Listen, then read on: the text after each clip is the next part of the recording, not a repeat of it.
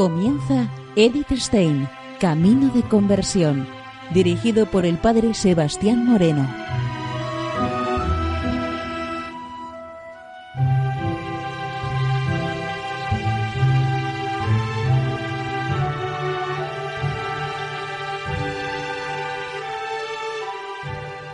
Muy buenos días, nos de Dios. Seguimos conociendo a Edith Stein, Camino de Conversión. En esta emisión de hoy vamos a continuar conociendo este escrito que desde hace ya varias semanas vamos estudiando y vamos leyendo, La ciencia de la cruz.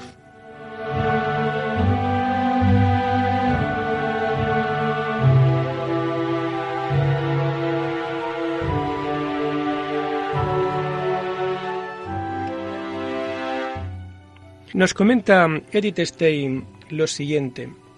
Hemos citado lo que dice Juan en la subida acerca de la entrada en la noche del Espíritu para esclarecer lo que entiende por Espíritu y por fe. Puesto que la fe es el camino a través de la noche hacia la meta de la unión con Dios, en ella se gesta el nuevo nacimiento doloroso del Espíritu su transformación de ser natural en sobrenatural.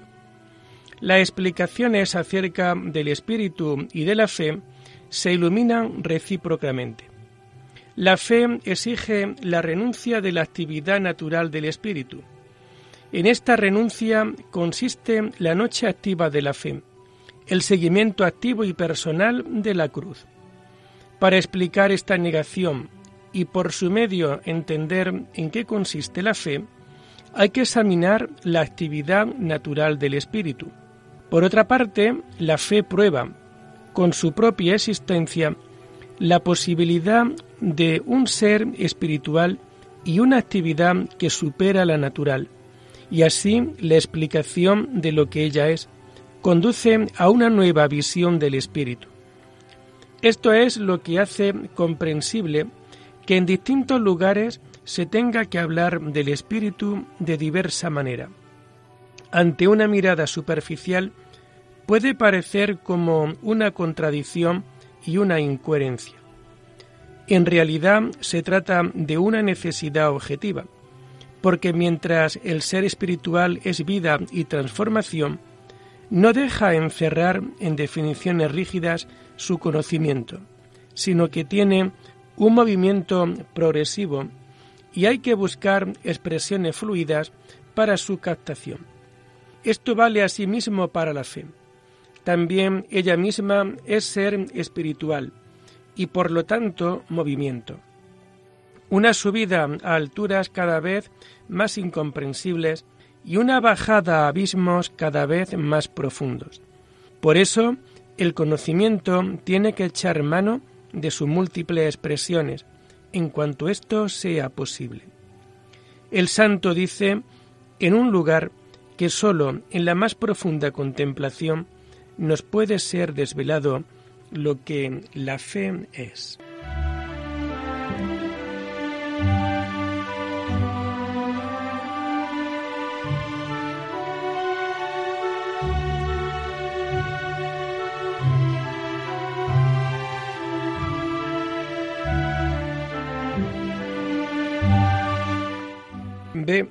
Actividad natural del espíritu, el alma, sus partes y sus potencias.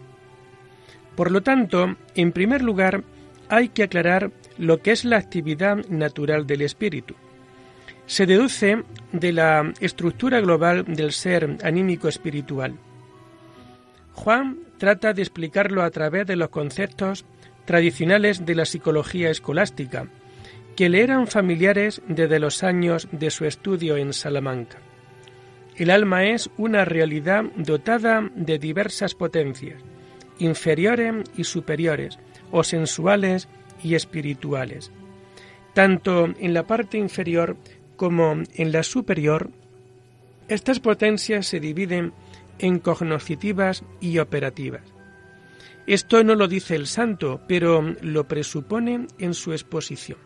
Los sentidos son órganos corporales y al mismo tiempo son las ventanas del alma por las que alcanza el conocimiento del mundo exterior. La sensualidad es también común al cuerpo y al alma, pero el lado corporal ha sido atendido relativamente poco por Juan.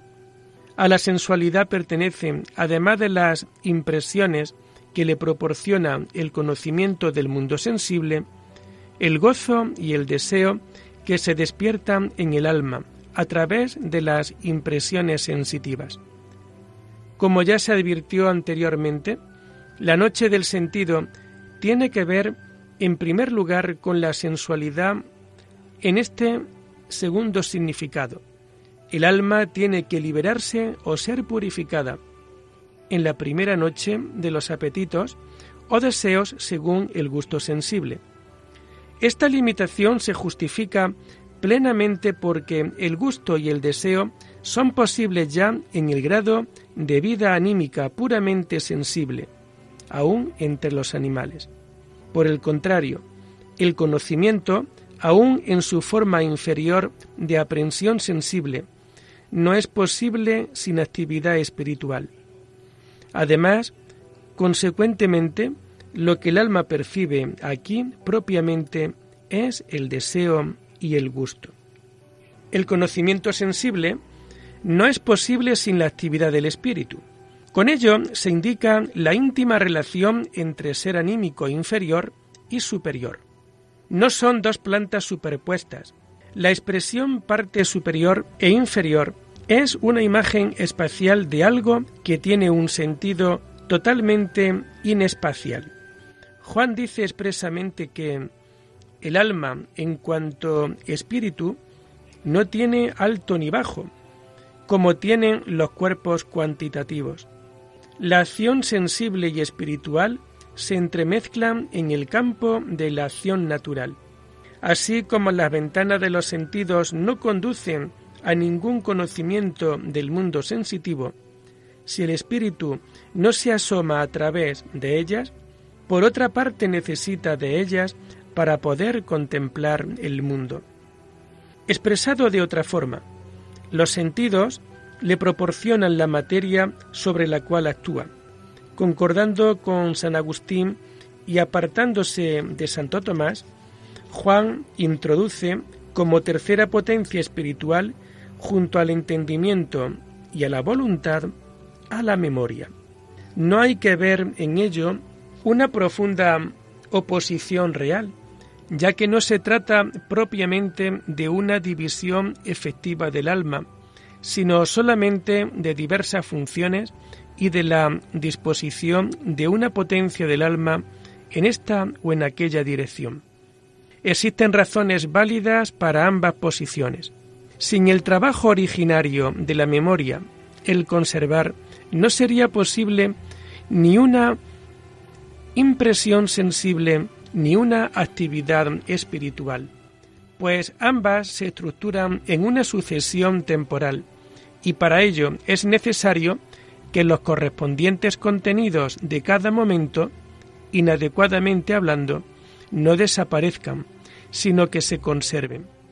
Para la actividad propiamente intelectual, comparación, generalización, deducción, se puede mostrar que son necesarias también las otras operaciones de la memoria, los recuerdos y la libre modificación a través de la fantasía.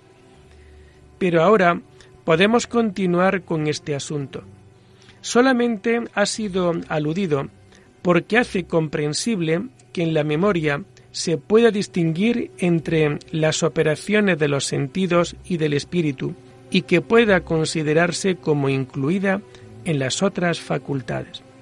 Por otra parte, sus operaciones no son propiamente operaciones cognoscitivas, sino sólo medios auxiliares. Análogamente, se puede probar en las relaciones entre la memoria y la voluntad. Por eso se deriva la justificación de que la memoria pueda ser considerada como una facultad especial. En San Agustín fue, en todo caso, determinante para la división tripartita la consideración del Espíritu como imagen de la Trinidad. En San Juan de la Cruz, la interrelación de las tres potencias del alma y las tres virtudes teologales y con ello llegamos al punto decisivo de su doctrina espiritual.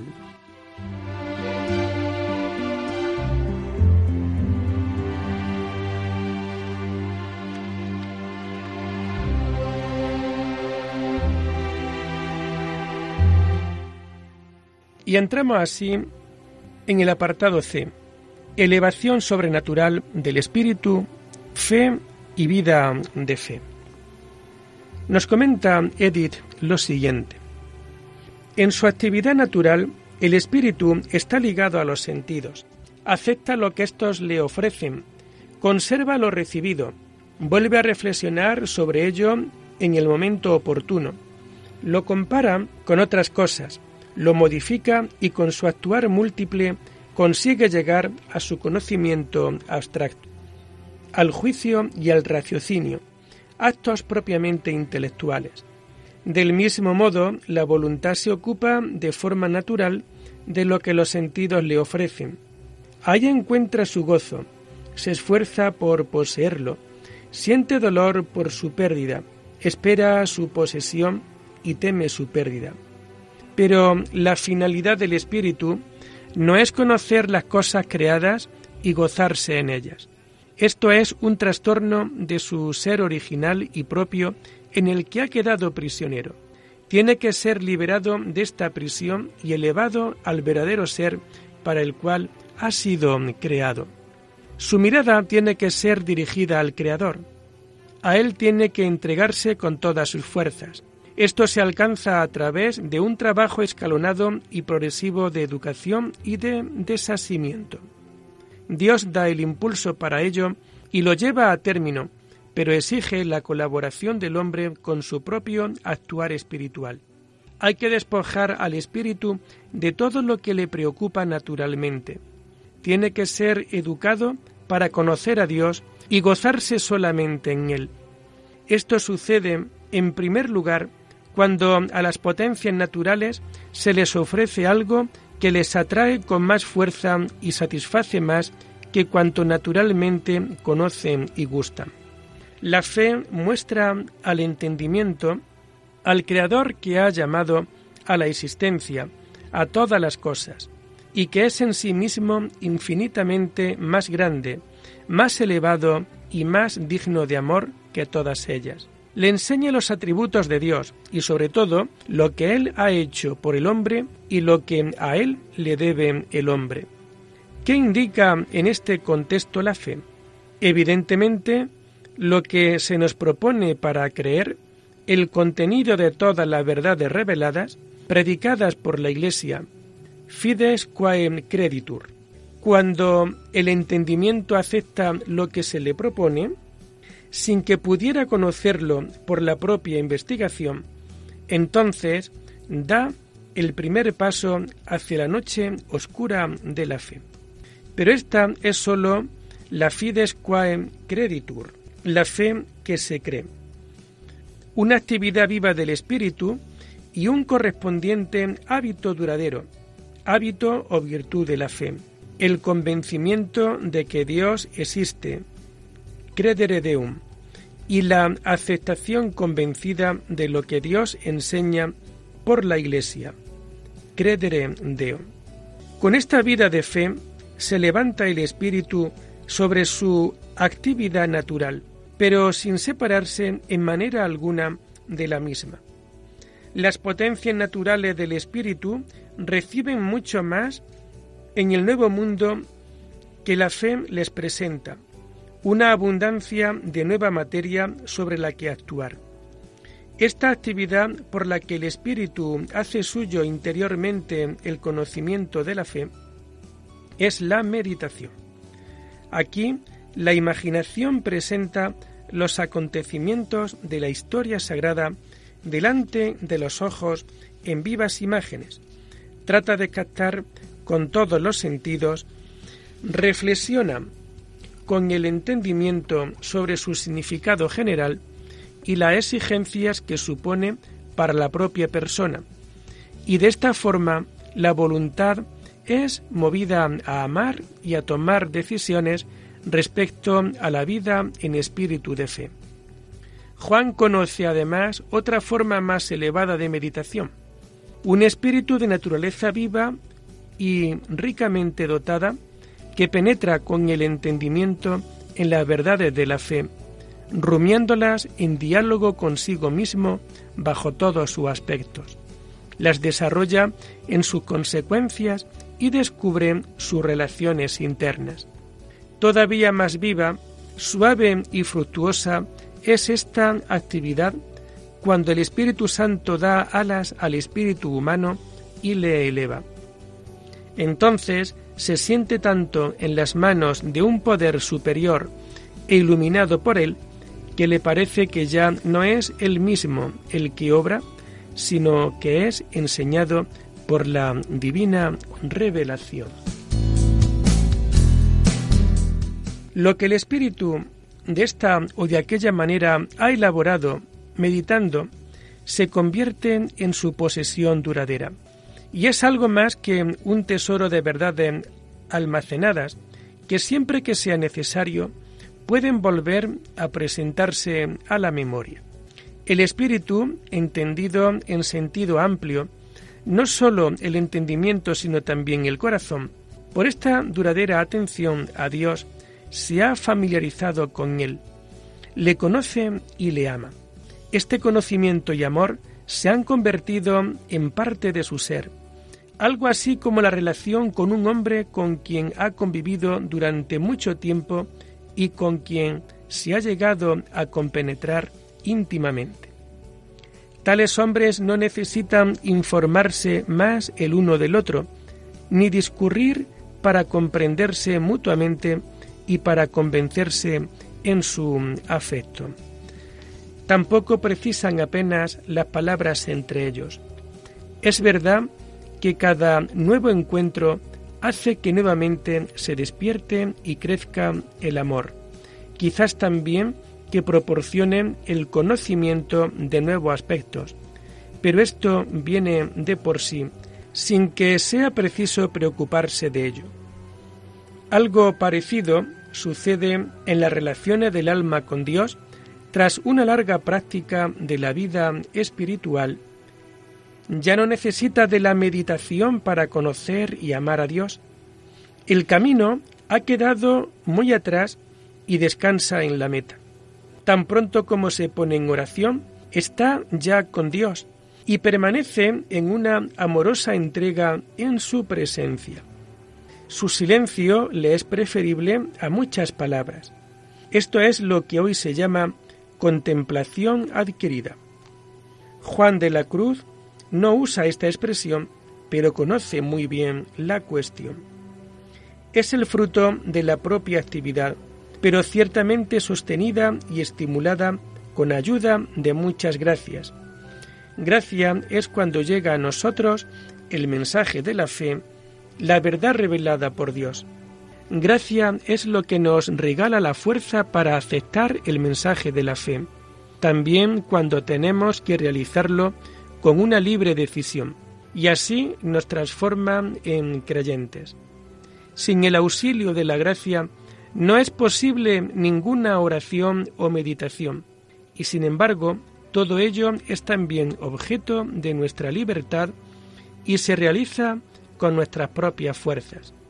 De nosotros depende el entregarnos a la oración y el cómo y cuánto dediquemos a la contemplación adquirida. Si consideramos ahora esta contemplación en sí misma, la entrega tranquila y amorosa a Dios, podemos considerarla como una forma de la fe, la fides qua creditur, no como el credere deum, si bien la fe en la existencia de Dios se presupone y va incluida en ella, ni tampoco como el credere deo, si bien es el resultado de todo lo que nosotros aceptamos por la fe como verdad revelada por Dios, sino como credere in deum, adentrarnos confiadamente en Dios, entregarnos a Él por la fe.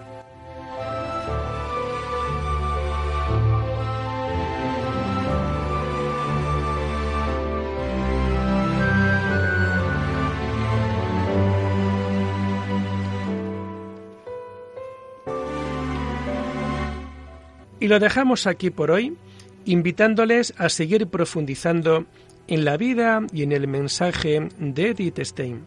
Hasta la próxima semana. Muy buenos días en el SE.